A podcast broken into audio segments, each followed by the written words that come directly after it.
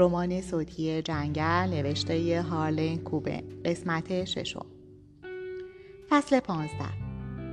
وقتی لوسی به دفترش برگشت لانی آنجا بود و یک دسته کاغذ در دست داشت. لوسی پرسید اینا چیه؟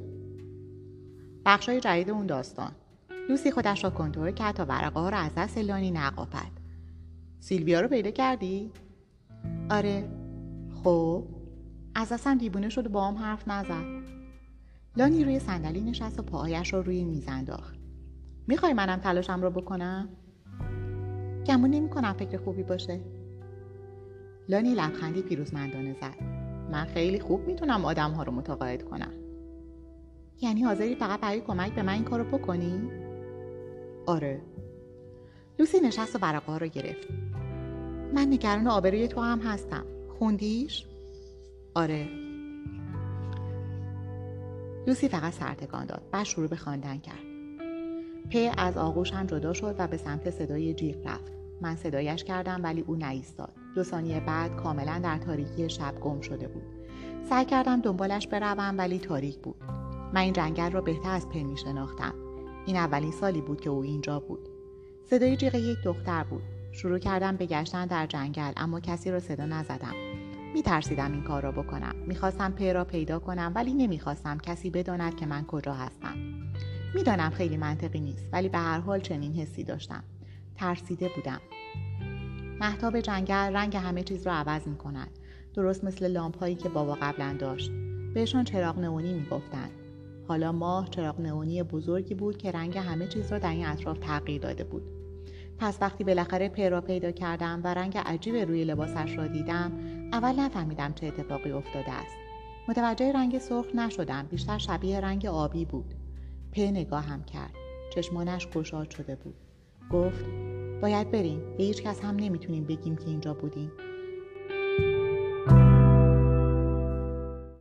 همین بود. لوسی دوباره دیگر هم آن را خواند. بعد داستان را زمین گذاشت. لانی داشت نگاهش می‌کرد. در حالی که کلمات را می‌کشید گفت خب فکر کنم راوی این داستان تویی. چی؟ من سعی داشتم قضیه رو بفهمم لوسی. تنها چیزی که می‌تونه کارهای تو رو توجیه کنه اینه که تو دختر این داستان هستی و یه نفر داره درباره تو می‌نویسه. مزخرفه. بی خیال لوسی. محض رضای خدا. تو این کارهایی که برامون میفرستن حتی زنایی با مهارم داشتیم. ما حتی دنبال اون بچه هم نمیگردیم. با این حال تو به شدت افتادی دنبال این داستان جنگل. بس کن لانی سرش را تکان داد ببخشید عزیزم نمی‌خواستم ناراحتت کنم. حتی اگه تو اینقدر جذاب نبودی و من هم اینقدر شیفتت نبودم باز همین کار رو نمی‌کردم. لوسی اصلا حوصله بحث کردن با او را نداشت. دوست دارم اگه کمکی از دستم برمیاد بهم بگی. نمی‌تونی. من بیشتر چیزی که فکرشو می‌کنی می‌دونم. لوسی نگاهش کرد. درباره چی داری حرف می‌زنی؟ تو اساسم عصبانی نمیشی؟ لوسی منتظر شد. یکم درباره تحقیق کردم. قلب لوسی ایستاد ولی چیزی در چهرهش بروز نداد. لوسی گلد اسم واقعی تو نیست. عوضش کردی. از کجا می‌دونی؟ بی خیال لوسی می‌دونی که این کارا برام سخت نیست. چیزی نگفت. لانی ادامه داد. یه چیزی درباره این داستان مدام اذیتم می‌کرد. وقتی اتفاقای مربوط به اردوگاه رخ داد من بچه بودم ولی یادم یه چیزایی درباره سلاخ تابستان شنیدم. پس بعد در موردش تحقیق می‌کردم.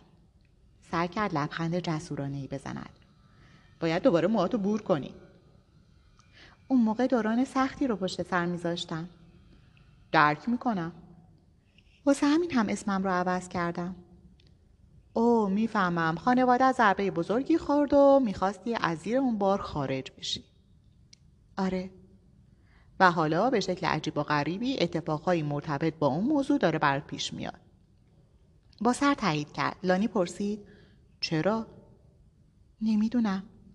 دوست دارم کمکت کنم. گفتم که نمی‌دونم چطور می‌تونی کمکم کنی. میشه یه چیزی بپرسم؟ لوسی شانایش را بالا انداخت. می‌دونی شبکه دیسکاوری چند سال پیش یه برنامه ویژه درباره اون قتل ها پخش کرد. آره. توش اشاره به این نشده که تو اون شب توی جنگل بودی. لوسی چیزی نگفت. پس قضیه چیه؟ نمی‌تونم دربارش حرف بزنم. پکیه پاول کوپلنده درسته؟ می‌دونستی الان بازپرس یا همچین چیزی شده؟ لوسی سرش را تکان داد. لانی گفت اینجوری اصلا کارم راحت نمی‌کنی. لوسی دهانش را بسته نگه داشت. لانی بلند شد. باشه به هر حال من کمکت می‌کنم. چطوری؟ سیلویا پاتر. اون چی؟ وادارش می‌کنم حرف بزنه. چطوری؟ لانی به سمت در رفت. من روش های خودم رو دارم. در مسیر رستوران هندی سر قبر جین رفتم. خودم هم دلیلش رو نمی‌دانم. خیلی این کار رو نمی کردم شاید سه بار در سال. واقعا اینجا وجود همسرم رو حس نمی کنم. او و والدینش محل دفن را انتخاب کرده بودند. جین می گفت این کار برای آنها خیلی ارزش دارد. همینطور هم بود. حواسشان را پرت می کرد. به خصوص مادرش. به علاوه این حس را به آنها می‌داد که دارند کار مفیدی می کنند. من خیلی اهمیت نمی‌دادم دوست نداشتم نزدیکی جین به مرگ را باور کنم. حتی وقتی اوضاع خیلی بد شد هنوز فکر می‌کردم معجزهای نجاتش می‌دهد برای مرگ مرگ فقط مرگ است. آخرین اتفاق پایان کار. دیگر چیزی بعد از آن مهم نیست. خط پایان همین. تابوت های با کلاس و قبرستان های شیک حتی قبرستانی به خوبی قبرستان جین این حقیقت رو تغییر نمی‌داد. ماشین را پارک کردم و بقیه راه را پیاده رفتم. روی قبرش گلهای تازه بود. ما یهودی ها این کار را نمی کنیم ما روی مزار سنگ می‌گذاریم. از این کار خوشم میآید. هرچند دلیلش را نمی‌دانم. چیز زنده و زیبایی مثل گل روی سنگ خاکستری زشت به نظر می رسد. همسرم جین زیبای من دو متر پایین از این زنبق های تازه داشت میپوسید. فکر کردم به این موضوع قلبم را به درد می آور. روی نیمکت سیمانی نشستم. با او حرف نزدم. آخرین روزها واقعا دردناک بود.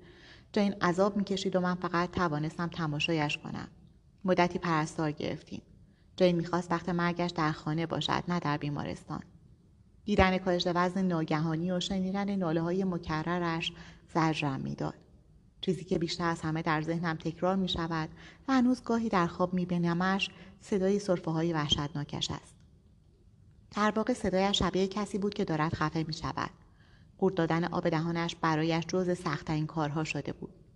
این موضوع ماها و ماها طول کشید و من سعی کردم قوی باشم ولی نمی توانستم. جین با وجود تحمل آن همه درد از من قوی تر بود. در اوایل رابطه ما می‌دانست که من کمی مرددم. خواهرم را از دست داده بودم و مادرم فرار کرده بود. حالا برای اولین بار بعد از مدتی طولانی داشتم زنی را به زندگیم وارد می کردم. یادم میآید یک شب تا دیر وقت نمی توانستم بخوابم و به سقف زل زده بودم. جین کنارم خوابیده بود. نفسهای عمیقش را می شنیدم. آن موقع نفسهایش خیلی شیرین و بیعیب و نقص بود و با اواخر عمرش فرق داشت. آرام آرام بیدار شد. نزدیکم شد و مرا در آغوش کشید. گویی ذهنم را می‌خواند. با زمزمه در گوشم گفت من مثل اون نیستم. من هیچ وقت تنهاد نمی‌ذارم. ولی نهایتا همین کار را کرد. بعد از مرگش با چند نفر دیگر آشنا شدم. حتی روابطی به شدت رمانتیک را هم تجربه کردم. امیدوارم روزی کسی را پیدا کنم و دوباره ازدواج کنم. اما الان که با آن شب فکر می کنم به خودم می گویم که احتمالا این اتفاق هرگز نمی افتد. همسرم گفت من مثل او نیستم. البته که منظورش مادرم بود. به سنگ قبل نگاه کردم. اسم همسرم را خواندم. مادر، دختر و همسری مهربان. در گوشه های سنگ بالهای فرشته دیده می‌شد. پدرزن و مادرزنم را در زمان انتخاب این سنگ تصور کردم. آنها بدون مشورت با من قبر کنار جین را خریده بودند. احتمالا اگر دوباره ازدواج نمی کردم آن قبل برای من می شد. اگر ازدواج می کردم خب نمی‌دانم می‌خواستند با آن قبل چه کار کنند. می‌خواستم از جین درخواست کمک کنم.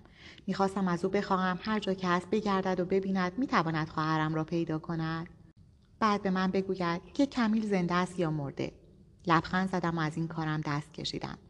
مطمئنم آدم نباید در قبرستان گوشی به دستش بگیرد ولی فکر نمی کنم جین اهمیتی بدهد. گوشی را از جیبم درآوردم و شماره شش را زدم. ساش بعد از اولین بوق جواب داد. گفتم باید یه کاری برام بکنی. قبلا بهت گفتم پشت تلفن نمیشه. مادرم رو پیدا کن ساش. سکوت. تو می‌تونی ازت خواهش می‌کنم به خاطر پدرم و خواهرم مادرم رو برام پیدا کن. اگه نتونم می‌تونی. مادرت خیلی وقتی که رفته. می‌دونم به این فکر کردی که شاید دلش نخواد کسی پیداش کنه؟ آره. خب. ما همیشه به چیزایی که دلمون می‌خواد نمی‌رسیم. پس برام پیداش کن ساش. خواهش می‌کنم. قطع کردم. دوباره به قبر همسرم نگاه کردم. با صدای بلند به همسر مردم گفتم من و کارا دلمون برا تنگ شده. خیلی خیلی دلمون برا تنگ شده. بعد بلند شدم و به سمت ماشینم رفتم. فصل 16 رویاسین در پارکینگ رستوران منتظرم بود. لباس کار آبیش را با شلوار جین و یک بلوز آبی تیره عوض کرده بود. موهایش را دنبه اسبی بسته بود. همچنان فریبنده بود. سم را تکان دادم. همین الان سر قبر همسرم بودم و حالا داشتم به طرز ناشایستی زیبایی یک زن جوان را تحسین کردم. چه دنیای جالبی بود. سوار شد. بوی خوبی می‌داد. پرسیدم کجا بریم؟ بزرگراه شماره 17 رو بلدی؟ آره برو سمت شمال همون مسیر. از پارکینگ خارج شدم. پرسیدم می‌خوای کم کم حقیقت رو بهم بگی؟ من هیچ وقت بهت دروغ نگفتم. فقط تصمیم گرفتم یه چیزهایی رو بهت نگم. هنوز هم میگی که توی خیابون سانتیاگو رو دیدی؟ آره. باور نکردم. تا حالا شنیدی که اسمی از پرز ببره؟ جوابی نداد. ادامه دادم گیل پرز. خروجی بزرگ سمت راسته. می‌دونم خروجی کجاست رایا به نیمروخ بینقصش نگاه کردم. از پنجه بیرون را نگاه می‌کرد. واقعا زیبا بود. گفتم درباره اینکه اسم من رو می‌برد برام بگو. قبلا بهت گفتم. دوباره بگو. نفسی آرام و عمیق کشید. لحظه چشمانش را بست. مانولو گفت تو دروغ گفتی. درباره چی؟ با تردید گفت درباره جنگل یا بیشه یا همچین چیزی. حس کردم قلبم از سینهام بیرون آمد. اون این رو گفت درباره جنگل یا بیشه؟ آره. دقیقا چی گفت؟ یادم نمیاد. سعی کن. پابل کوپلن درباره ماجرای جنگل دروغ گفت. بس سرش را کش کرد. او وایسا. همین کار را کردم. بعد چیزی گفت که باعث شد تقریبا از جاده منحرف شوم. گفت لوسی. چی؟ این اسم دیگه بود. گفت پابل کوپلن درباره ماجرای جنگل دروغ گفته. همینطور لوسی. حالا نوبت من بود که ساکت شوم. رایا گفت پابل لوسی کیه؟ بقیه مسیر را در سکوت طی کردیم. در فکر لوسی غرق شدم. سعی کردم موهای نرم و بوی فوقالعادهاش را به یاد بیاورم ولی نتوانستم. موضوع همین بود. آن خاطرات خیلی مبهم بودند. نمی توانستم مرز بین واقعیت و تخیل را تشخیص دهم. فقط شگفتی و هیجان را به یاد می آوردم هر دو تازه کار بودیم. دست و پاچولفتی و بی تجربه همه چیز شبیه آهنگ های باب سیگر یا آهنگ خروج از جهنم میتلوف بود. خدای من آن شور اشتیاق چطور شروع شد؟ چطور به چیزی شبیه عشق تبدیل شد؟ عشقهای تابستانی به پایان می‌رسند. همیشه همینطور بود. مثل گیاهان یا حشرات خاصی که قادر نیستن بیشتر از یک فصل زنده بمانند. فکر می‌کردم من و لوسی فرق داریم. حس می‌کنم همینطور هم بود ولی آنطور که من فکر می‌کردم نشد. من واقعا باور داشتم که هیچ وقت یکدیگر را رها نمی‌کنیم. جوانی چقدر احمقانه است. واحدهای سازمانی امیستویس در رمزی نیوجرسی بود. رایا کلید داشت. در طبقه سوم در یک اتاق را باز کرد. دوست دارم دکور اتاق را برایتان توصیف کنم ولی فقط یک کلمه به ذهنم میآید. هیچ. تمام اساسی اتاق متعلق به یک واحد سازمانی در بزرگراه شماره 17 شمال نیوجرسی بود. وقتی وارد اتاق شدیم رایا نفسش برید. گفتم چیه؟ کل اتاق را نگاه کرد و گفت روی اون میز کلی کاغذ بود پوشه مجله خودکار مداد. حالا خالیه. رایا یک کشو را باز کرد. لباساش هم نیستن. همه جا را گشتیم. همه چیز را برده بودند کاغذ پوشه مقاله مجله مسواک وسایل شخصی. هیچ چیز آنجا نبود. رایا روی مبل نشست. یکی برگشت و اینجا رو جارو زده. آخرین بار که اینجا بودی؟ سه روز پیش. به سمت در رفتم. یالا. کجا میری؟ می‌خوام با پذیرش حرف بزنم. یک بچه آنجا کار می‌کرد. تقریبا هیچ چیزی دستگیر ما نشد. هر کس اینجا را اجاره کرده بود در پذیرش با نام مانولو سانتیاگو امضا زده بود. پول نقد داده بود. تقریبا تا آخر ماه پول اتاق داده شده بود. آن بچه یادش نمیآمد آقای سانتیاگو چه شکلی بوده یا هر چیز دیگری. این یکی از مشکلات چنین واحدهایی است. لازم نیست از سالن انتظار بگذرید ناشناس بودن در اینجا راحت بود. من و رایا به اتاق سانتیاگو برگشتیم. گفتی اینجا کاغذ بود؟ آره. درباره چی؟ من فضولی نکردم. رایا چیه؟ من فقط به حقیقت نیاز دارم. پس سوال هم رو اینجوری جواب نده. فقط با آن چشمای لعنتیش نگاهم کرد. چیه؟ می‌خوای بهت اعتماد کنم؟ آره. چرا باید این کارو بکنم؟ به سوالش فکر کردم. گفت وقتی همدیگر رو دیدیم بهم دروغ گفتی. درباره چی؟ گفتی فقط داری درباره قتلش تحقیق می‌کنی مثل یک کارگاه عادی. ولی این حقیقت نداره مگه نه؟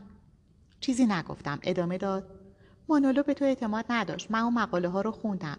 می‌دونم 20 سال پیش برای همتون توی جنگل یه اتفاقی افتاده. اون فکر می‌کرد تو دروغ گفتی. باز هم چیزی نگفتم. و حالا توقع داری همه چی رو بهت بگم. تو اگه جای من بودی هر چی که می‌دونستی می‌گفتی. لحظه ای صبر کردم. افکارم رو جمع کردم. حق داشت. گفتم پس اون مقاله ها رو دیدی؟ آره. پس می‌دونی که اون تابستون من هم توی اون اردوگاه بودم. می‌دونم. و می‌دونی که اون شب خواهرم ناپدید شد. با سر تایید کرد. به سمتش چرخیدم. واسه همینه که من اینجا. اومدی که انتقام خواهرت رو بگیری؟ نه. اومدم که خواهرم رو پیدا کنم. ولی فکر کردم اون مرده وین استوبنسون رو کشته. من هم قبلا همین فکر رو می‌کردم. رویا لحظه از من رو برگردان. بعد مستقیم نگاهم کرد. پس درباره چی رو گفتی؟ هیچی. دوباره آن چشما گفت می‌تونی به من اعتماد کنی؟ اعتماد دارم. منتظر شد من هم منتظر شدم. لوسی کیه؟ دختریه که توی اردوگاه بود. دیگه چی؟ چه ارتباطی با این موضوع داره؟ پدرای صاحب اردوگاه بود. بعد افسودم البته اون موقع دوست دختر من بود. و شما دوتا چه دروغی گفتی؟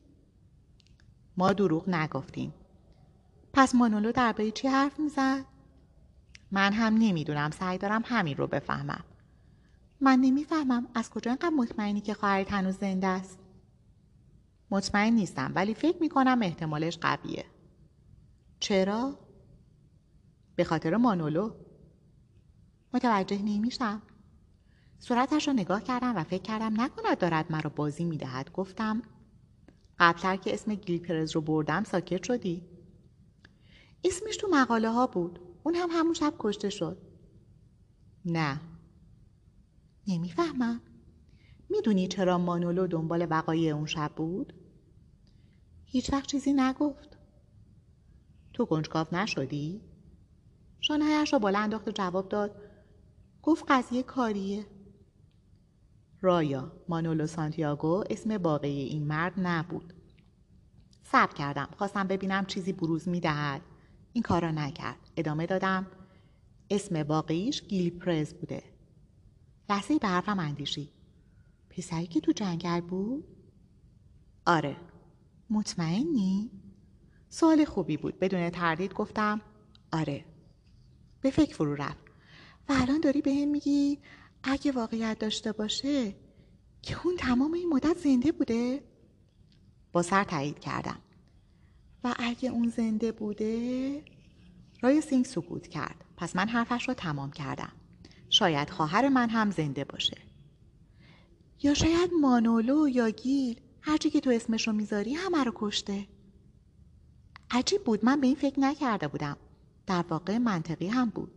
گیل همه را می‌کشد طوری صحنه سازی می‌کند که گویی خودش هم قربانی بوده است.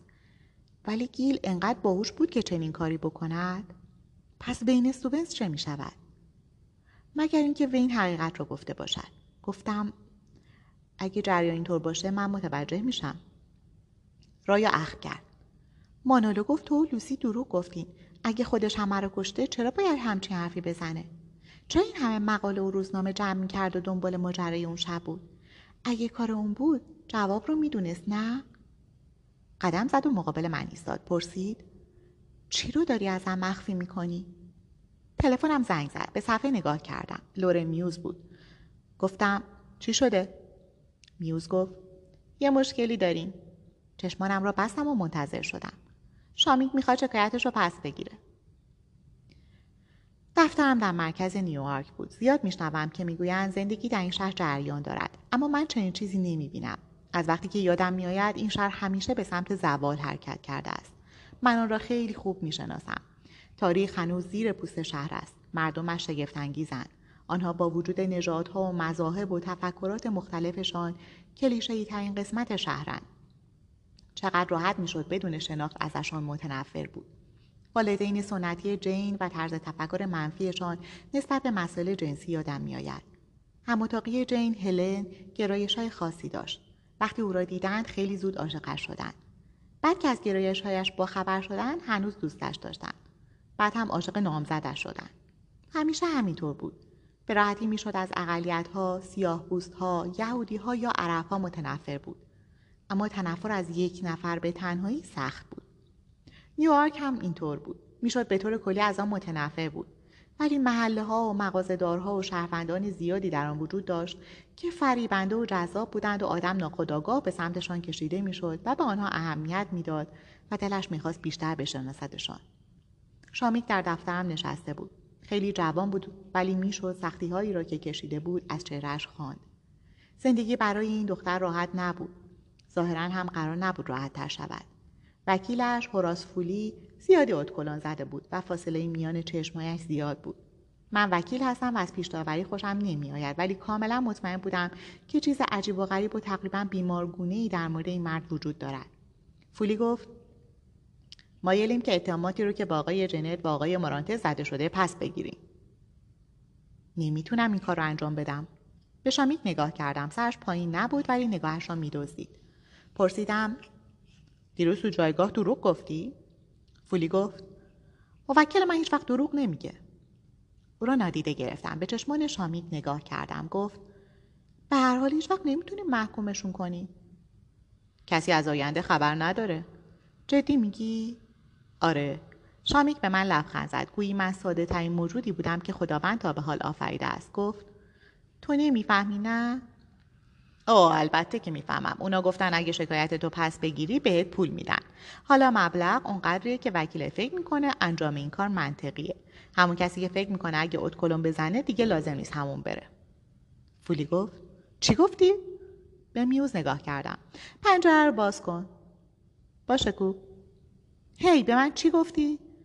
پنجره بازه می‌تونی بپری بیرون. به شامیک نگاه کردم. اگه الان شکایتت رو پس بگیری یعنی شهادت دیروز و امروز دروغ بوده. این یعنی تو سوگندت رو شکستی یعنی تو باعث شدی این دفتر چند میلیون دلار مالیات بده به خاطر دروغ تو به خاطر نقض پیمان. این یه جرمه. فولی گفت با من حرف بزن آقای کوپلن نه با موکلم. با تو حرف بزنم؟ من حتی نمی‌تونم نزدیک تو نفس بکشم. من تحمل نمی کنم که بعد گوشم را کمی به سمت دیوار بردم و گفتم به این صدای جیرجی گوش بده. به چی؟ فکر کنم بوی ادکلانه داره کاغذیواری های دفترم رو از جا می‌کنه. اگه خوب گوش بدی می‌تونی صداش رو بشنوی. گوش کن. حتی شامیک هم لبخند کوچکی زد. گفتم شکایت تو پس نگیر. مجبورم. پس من تو رو متهم می‌کنم. وکیلش دوباره آماده مبارزه شد ولی شامیک دستش رو روی بازویش گذاشت.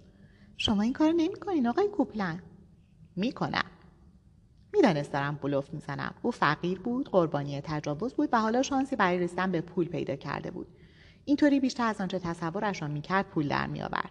حالا من چرا باید درباره ارزش ها و عدالت برای سخنرانی کنم؟ او و وکیلش ایستادند. هوراس فولی گفت فردا صبح توافقنامه را امضا می‌کنیم من چیزی نگفتم. بخشی از وجودم نفس راحت کشید و این موضوع باعث شد از خودم خجالت بکشم. حالا جنکی جان سالم به در می برد خاطره پدرم. خیلی خوب فچه سیاسیم بی جهت ضربه نمی‌خورد. و مهمتر از همه من خلاص می شدم. این مشکل من نبود مشکل شامیک بود. شامیک دستش را دراز کرد با او دست دادم. گفت ممنونم. این کار رو نکن. کار بیشتری از دستم بر نمی آمد. خودش متوجه بود. لبخند زد. بعد دفترم رو ترک کردن. اول شامیک بعد وکیلش. بوی اتکلونش مثل یک یادگاری باقی ماند. میوز شانههایش را بالا انداخت و گفت دیگه چی کار می‌تونستی بکنی؟ خودم هم به همین فکر می‌کردم. به خانه رفتم و با کارا شام خوردم. تکلیف مدرسهش این بود که در مجله ها دنبال چیزهای قرمز بگردد و آنها را با قیچی جدا کند. تکلیف خیلی راحتی بود ولی هرچه با هم پیدا می‌کردیم به نظرش خوب نبود. واگن قرمز یا لباس قرمز یا حتی ماشین آتش نشانی قرمز را دوست نداشت. خیلی زود فهمیدم مشکل این است که برای چیزهایی که پیدا می کند اشتیاق نشان می دهم. مثلا می گفتم اون لباس قرمز عزیزم فکر کنم عالی باشه. حدود 20 دقیقه بعد متوجه اشتباهم شدم. وقتی به تصویر یک بطری سس گوجه رسید چانهایم را بالا انداختم و با لحنی معمولی گفتم من خیلی از سس گوجه خوشم نمیاد. قیچی را برداشت و شروع به کار کرد. امان از دست بچه ها. کارا در حال بره شروع به خواندن ترانه کرد. این ترانه مربوط به کارتونی به نام دورا دختر جهانگرد بود و آنقدر در آن کلمه کوله پشتی تکرار می‌شد که نزدیک بود سرم منفجر شود. حدود دو ماه پیش اشتباه کردم و برایش یک کوله پشتی دورا خریدم. تکرار کوله پشتی کوله پشتی. که یک نقشه سخنگو داشت. آهنگ من نقشه هستم من نقشه هستم من نقشه هستم. وقتی دختر خالش مدیسون به اینجا می آمد اغلب بازی دورا دختر جهانگرد را می‌کردند یکی از آنها نقش دورا را داشت و دیگری هم میمونی به اسم چکمه می‌شد. میمون های زیادی پیدا نمی‌شوند که اسمشان چکمه باشد. داشتم فکر می‌کردم به چکمه به بحث های کارا و مدیسون راجع به اینکه کی باید دورا باشه و کی چکمه. اون چیزی مثل سائقه از ذهنم گذشت. خوشکم زد. حتی کارا هم متوجه شد. بابایی یه لحظه وایس عزیزم. بالا رفتم. قدمهایم خانه را میلرزان. قبض های انجمن برادری کدام گوری بودند شروع کردم به زیر رو کردن اتاق. چند دقیقه طول کشید تا پیدایشان کردم. بعد از جلسه امروز صبح می‌خواستم همه را دور بریزم. آنها را گشتم. قبض های آنلاین را پیدا کردم. قبض های ماهانه. بعد گوشی را برداشتم و به میو زنگ زدم. با اولین زنگ جواب داد. چی شده؟ وقتی دانشگاه بودی چند وقت یه بار شب تا صبح بیدار میموندی که درس بخونی؟ حداقل دو بار در هفته. چیکار می‌کردی که خوابت نبره؟ اسمارتیز کلی از اونا میخوردم. به خدا مطمئنم نارنجایاش آمفتامین داره. کار خوبی می‌کردی. از این به بعد هم تا می‌تونی اسمارتیز بخور. از این طرز حرف زدنت خیلی خوشم میاد کوپ یه فکری دارم ولی نمی‌دونم وقت داریم یا نه. نگران وقت نباش درباره چیه درباره رفیقای قدیممون کال و جیم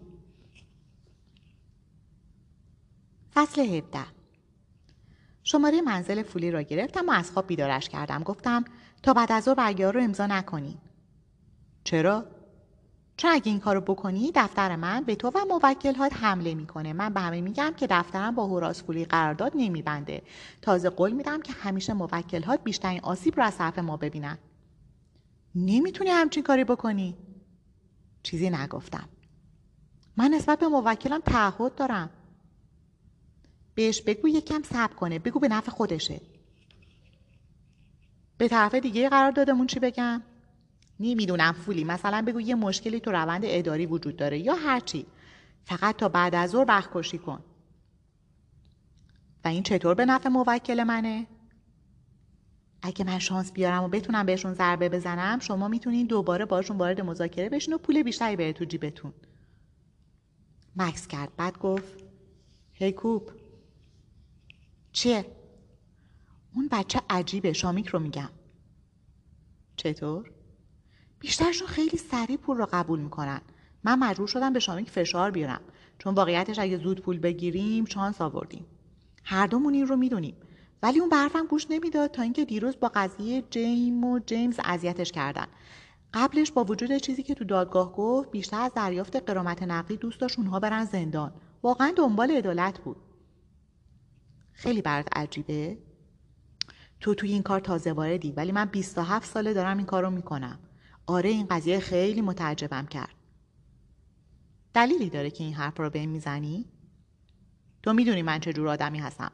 فقط می‌خوام یه سهمی از اون پول گیرم بیاد. ولی شامیک فرق داره. این پول می‌تونه زندگیش رو عوض کنه. پس آقای دادستان هر کاری می‌خوای بکنی بکن ولی لطفا شرایط رو برای شامیک خراب نکن. لوسی در تنهایی شروع به نوشیدن کرد. شب بود. او در مجتمع هیئت علمی پردیس زندگی می‌کرد. فضای اینجا به شدت افسرده کننده بود. بیشتر اساتید با زحمت زیاد و برای مدت طولانی کار می‌کردند و حقوقشان را پسنداز می‌کردند تا بتوانند از خانه های سازمانی خارج شوند. حالا یک سال بود که لوسی اینجا زندگی می‌کرد. قبل از او یک استاد ادبیات انگلیسی به نام آماندا سایمون سی سال در این واحد زندگی کرده بود و بالاخره در سن 58 سالگی به خاطر سرطان ریه درگذشته بود. با اینکه کفپوش را عوض کرده بودند و کل اتاق دوباره رنگ شده بود بوی سیگار هنوز مانده بود. آدم احساس می‌کرد در یک زیر سیگاری زندگی می‌کند. لوسی اهل بودکا بود. از پنجره به بیرون نگاه کرد. در فاصله دور صدای آهنگی شنیده می‌شد. اینجا پردیس دانشکده بود. همیشه صدای موسیقی میآمد. ساعتش را نگاه کرد. نیمه شب بود. آیپدش را آورد و سراغ لیست پخشی به نام دلپذیر رفت. تمام آهنگ های این لیست غمگین بودند و قلب آدم را از جا میکندند. حالا لوسی می توانست ودکا بنوشد و در آپارتمان پر از افسردگیش بنشیند و بوی سیگار یک زن مرده را نفس بکشد و به آهنگهای غمانگیزی درباره نداشتن و نیاز و نابودی گوش کند. رقت انگیز بود ولی گاهی همین حس برایش کافی بود. مهم نبود آزارش می‌دهد یا شادش می‌کند. فقط می‌خواست چیزی را حس کند. فعلا جوزف آرتور داشت آهنگ ماه و اصل را می‌خواند. برای عشق واقعیش که اگر پیدایش نمی‌کرد خودش او را خلق می‌کرد. عجب چیزی بود. لوسی سعی کرد مردی را تصور کند. مردی فوقالعاده که این حرف را به لوسی می‌زد. با این فکر سرش را تکان داد. چشمانش را بست و تلاش کرد قطعات را کنار هم قرار دهد. هیچ چیز سر جایش نبود. گذشته دوباره زنده شده بود. لوسی تمام دوران بزرگسالیش را از آن جنگل لعنتی در اردوگاه پدرش فرار کرده بود. تا کالیفرنیا فرار کرد. دوباره تمام مسیر را برگشت. همه چیز حتی رنگ موهایش را عوض کرد. ولی گذشته همیشه در تعقیبش بود. گاهی گذشته به لوسی اجازه می‌داد تا فاصله آرامش بخش با آن ایجاد کند. باعث می‌شد فکر کند بین آن شب و زمان حال به قدر کافی فاصله ایجاد کرده است. ولی همیشه چیزی این فاصله را کم می‌کرد. در نهایت آن شب وحشتناک همیشه لوسی را پیدا می‌کرد. ولی این بار چطور؟ آن داستانها قضیه چه بود؟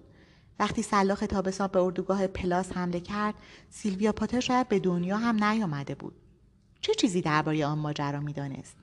البته شاید مثل لانی در اینترنت گشته بود تحقیق کرده بود فهمیده بود که لوسی گذشته ای دارد. یا شاید کسی فردی پیرتر و عاقلتر چیزی به او گفته بود. ولی خب سیلویا از کجا می‌دانست؟ اصولا هر کسی از کجا می‌دانست؟ فقط یک نفر می‌دانست که لوسی درباره ماجرای آن شب دروغ گفته بود.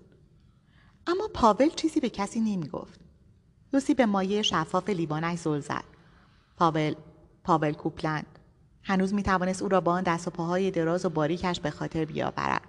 با آن هیکل نحیف و موهای بلند و لبخند جذابش. جالب بود که آنها از طریق پدرهایشان با هم آشنا شدند. پدر پاول در کشور خودش پزشک زنان بود و از محدودیت های شوروی فرار کرد تا به محدودیت های بیشتری در آمریکا برسد. ایرا پدر مهربان لوسی نمی توانست در مقابل این وضعیت دست روی دست بگذارد پس ولادیمیر کوپلند را به عنوان دکتر اردوگاه استخدام کرد و به خانوادهش این شانس را داد تا در تابستان از نیویورک فرار کنند آن ساعته هنوز جلوی چشم لوسی بود ماشینشان یک سیرای قرازه از جاده بالا می آمد. ایستاد. همزمان هر چهار در باز شد و خانواده چهار نفره پیاده شدند. در آن لحظه وقتی لوسی برای اولین بار پاول را دید و نگاهشان به هم افتاد بوم! می توانست ببیند که پاول هم همین حس را داشت. چنین لحظات کمیابی وقتی آن لرزش را حس می کنید حس بینظیر و البته دردناکی است. ناگهان رنگ ها روشنتر می شوند صداها واضحتر و غذاها خوشمزه تر حتی برای یک دقیقه هم از فکر او بیرون نمی آیید و می‌دانید می‌دانید که او هم دقیقا همین حس را به شما دارد. لوسی بلند گفت به همین سادگی. و جرعه دیگری از ودکا نوشید. التون جان ترانه از برنی تاوین را درباره ودکا و تونیک می‌خواند. می‌گفت چند لیوان ودکا و تونیک بنوش تا دوباره همه چیز درست شود. این توصیه برای لوسی نتیجه نمی‌داد ولی خب لزومی هم نداشت از نوشیدن دست بکشد. صدای کوچک در سرش گفت بس دیگه. صدایی بسیار بلندتر با آن صدای کوچک گفت بهتر از خفه شود وگرنه حسابش را می‌رسد. لوسی دستش را مش کرد و به هوا برد. ای بر صدای بلند. خندی آن صدا صدای خنده خودش در آن اتاق ساکت او را ترسان نوبت با هنگ راب توماس رسید.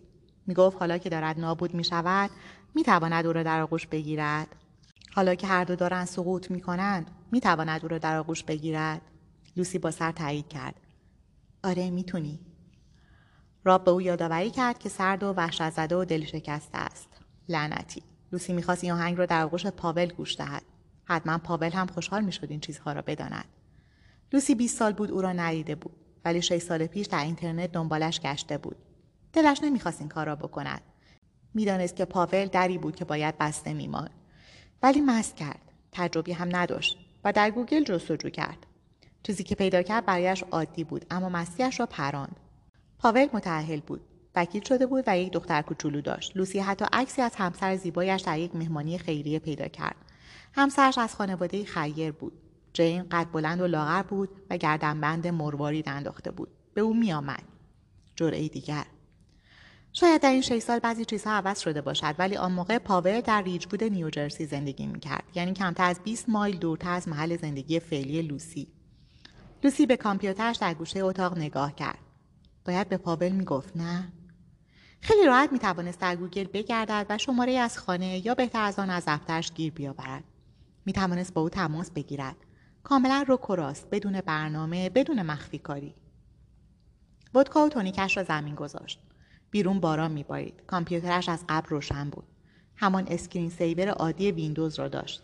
هیچ عکس خانوادگی در کامپیوتر نبود. هیچ بچه ای یا حتی عکسی از یک حیوان خانگی. فقط لوگوی ویندوز بود که دور و بر میچرخید.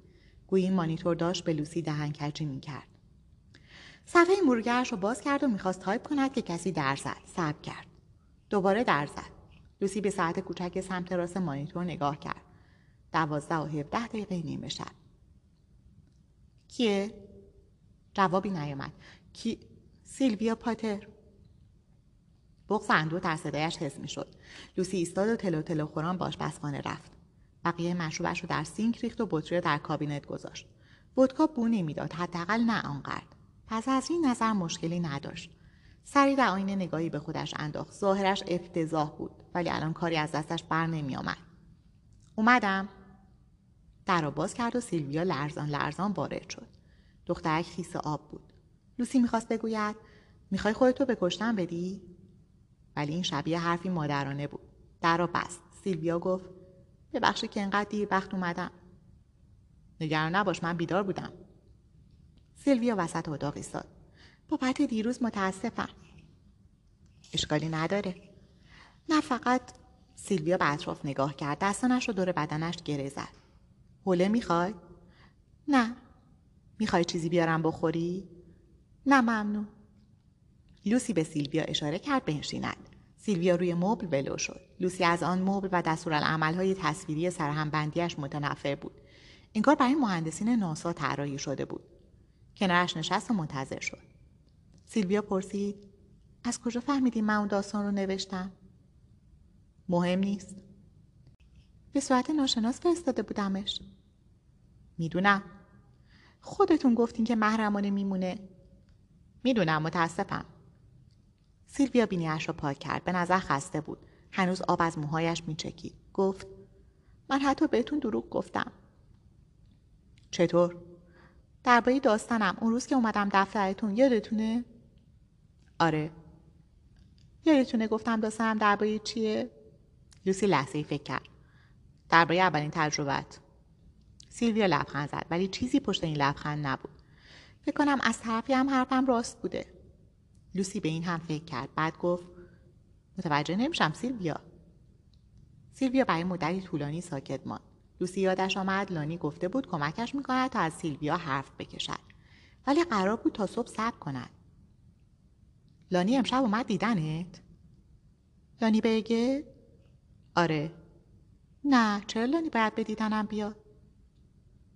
مهم نیست خود تنهایی اومدی اینجا؟ سیلویا آب دهانش رو قورت داد و با تردید گفت اشتباه کردم که اومدم اینجا. نه اصلا خوشحالم که اینجایی. من واقعا ترسیدم. لوسی با سر تایید کرد سر کرد به او قوت قلب دهد و آرامش کند. فشار آوردن به او فقط موضوع را بدتر می‌کرد. پس منتظر شد. دو دقیقه منتظر شد و بعد صبرش ته کشید. دلیل نداره ترسی به نظرتون باید چیکار کنم؟ همه چی رو بهم بگو باشه؟ همه چی رو گفتم یعنی بیشترش رو. لوسی فکر کرد چطور کار رو پیش ببرد پکیه. سیلویا اخم کرد. چی؟ توی داستانت اسم پسری به نام پر آوردی پکیه. درباره چی حرف می‌زنی؟ لوسی خاموش شد دوباره سعی کرد. به هم بگو دقیقا برای چی اینجایی سیلویا؟ ولی حالا سیلویا محتاج شده بود. چه امروز به اتاقم اومدین چون می‌خواستم درباره داستانت باد حرف بزنم. پس چرا دارین درباره پسری به نام په ازم سوال می‌کنین من کسی رو په صدا نکردم. من رو کراس گفتم که کلمات در گلویش گیر کرد. چشمایش را بست و زیر لب گفت پدرم بوده. صد شکست. اشکهایش قطره قطره مثل باران جاری شد. لوسی چشمانش را بست. داستان زنای با مهاره داستانی که وحشتی بزرگ به وجود او و لانی وارد کرده بود. لعنتی. لانی اشتباه کرده بود. سیلویا داستان آن شب در جنگل را ننوشته بود. لوسی گفت پدرت وقتی دوازده سالت بود اذیتت کرد. صورت سیلویا میانه دستانش بود. جوری زجه می‌زد که نزدیک بود سینهاش شکافته شود. تمام بدنش میلرزید. لوسی به این دختر بیچاره نگاه کرد. چقدر عاجزانه از بقیه طلب محبت می‌کرد. پدرش رو تصور کرد. دستش رو دراز کرد و روی دست سیلویا گذاشت. بعد نزدیکتر شد و او را در آغوش کشید. سیلویا به سمت او خم شد و گریه کرد. لوسی آرامش کرد. او را نوازش کرد و در آغوشش نگه داشت. فصل هجده. من نخوابیدم. میوز هم همینطور. صبح توانستم سریع صورتم را اصلاح کنم. آنقدر بوی بدی می‌دادم که می‌خواستم از خوراسفولی بخواهم اتکلونش را به من قرض بدهد. به میوز گفتم اون برگه ها رو برام بیار. باشه در اسرع وقت. وقتی قاضی ما را به جایگاه خان من یک شاهد را صدا زدم. جراد فلین به جایگاه بیاد. فلین همان پسر خوبی بود که شامیک جانسون را به مهمانی دعوت کرده بود. از نظر ظاهر هم خوب بود. پوستی بسیار لطیف موهایی بور و زیبا چشمانی درشت و آبی که گویی با سادگی به همه چیز نگاه می‌کرد. از آنجا که امکان داشت هر لحظه جلسه را به پایان برسانم هیئت دفاع اطمینان حاضر کرده بود که فلین منتظر باشد. بالاخره او قرار بود شاهد کلیدی آنها باشد. فلین کاملا حامی برادران خود در انجمن بود. ولی دروغ گفتن به پلیس و حتی شهادت دروغ یک مسئله بود و انجام در جایگاه و مقابل بقیه مسئله دیگر. به میوز نگاه کردم. او در ردیف آخر نشسته بود و سعی داشت چهرش را بی حالت نگه دارد. اما نتیجه خوبی نداشت. از فلین خواستم نامش را بگوید. جراد فلین. ولی جری صداد می‌کنن درسته؟ بله. خوبه بیا از اول شروع کنیم خب؟ برای اولین بار چه زمانی خانم شامیک جانسون رو ملاقات کردی؟ امروز شامیک هم آمده بود. او وسط دومی ردیف از آخر کنار هوراس فولی نشسته بود. جای جالبی برای نشستن بود. انگار نمی‌خواست کاری کند. امروز صبح در راه رو صدای داده هوار شنیدم. خانواده های جنت و مارانتس به خاطر اشتباه دقیقه 90 در سلب شکایت شامیک حسابی شاکی بودند. سعی کردم به زور کارشان را پیش ببرند ولی نتیجه نداد. پس کار را دیر شروع کردیم. با این حال آنها آماده بودند. دوباره چهرهای نگران جدی و آماده به خود گرفته بودند. فکر می‌کردن این تأخیر موقتی است و فقط چند ساعت طول خواهد کشید. روز دوازده اکتبر به خونه انجمن برادری اومد. تاریخ رو یادته؟ بله. حالت چهرم نشان می‌داد که این موضوع برایم جالب است. اگرچه اینطور نبود باید هم تاریخ را می‌دانست. حالا این ماجرا بخشی از زندگی او هم بود. چرا خانم جانسون توی خونه انجمن شما بود؟ به عنوان رقاص استخدام شده بود. تو استخدامش کردی؟ نه خب یعنی از طرف انجمن دعوت شد ولی من رزروش نکردم. متوجه هستم پس به انجمن شما اومد و رقاصی کرد. بله. رقصش رو تماشا کردی؟ بله. نظرت چی بود؟ مارت پابین بلند شد. اعتراض دارم؟ قاضی از قبل محخ کرده بود. آقای کوپلن؟ طبق گفته خانم جانسون روزی که تجاوز صورت گرفت آقای فلین اون رو به مهمونی دعوت کرده بود. سعی دارم بفهمم چرا آقای فلین چنین کاری کرده. پابین گفت پس همین رو ازش بپرس. قربان میشه لطفا به شویه خودم انجامش بدم؟ قاضی پیرس گفت سعی کنین جملاتتون رو عوض کنین. به سمت فلین چرخیدم. به نظرت خانم جانسون رقاص خوبی بود؟ فکر کنم. بله یا نه؟ عالی نبود ولی آره فکر کردم کارش خیلی خوبه. به نظر جذاب بود؟ آره یعنی فکر کنم. بله یا نه؟ پاپین دوباره گفت اعتراض دارم آقای فلی مجبور نیست به این سوالی با بله یا نه جواب بده. شاید فکر کرده خانم جانسون نسبتا جذابه. همیشه که با بله یا نه نمیشه. گفتم موافقم مارت. تعجب کرد. ادامه دادم. بذارین اینجوری بگم. آقای فلین جذابیت شامیک رو چجوری توصیف می‌کنی؟ یعنی از یک تا ده؟ عالی آقای فلین از یک تا ده. فکر کرد. هفت شاید هم هشت. خوبه ممنونم. و بعد ازش با خانم جانسون حرف زدی؟ بله. درباره چی حرف زدی؟ نمی‌دونم. سعی کن به یاد بیاری. ازش پرسیدم کجا زندگی می‌کنه گفت ایرونگتون. پرسیدم مدرسه میره دوست پسر داره. از این چیزا. اون بهم گفت بچه داره. ازم پرسید رشتم چیه؟ گفتم می‌خوام پزشکی بخونم. چیز دیگه ای همین چیزها بود. متوجه هستم. فکر می‌کنی چه مدت باش حرف زدی؟ نمی‌دونم. پس بذار کمکت کنم. بیشتر از پنج دقیقه. آره. بیشتر از یه ساعت. نه فکر نکنم. بیشتر از نیم ساعت؟ مطمئن نیستم. بیشتر از ده دقیقه؟ فکر کنم. قاضی پیرس مداخله کرد و گفت که متوجه نکته شده و من باید از این موضوع بگذرم. می‌دونی خانم جانسون چطور از اونجا رفت؟ یه ماشین اومد و بردش. اون شب اون تنها رقاص اونجا بود؟ نه. چند تا رقاص دیگه بودن؟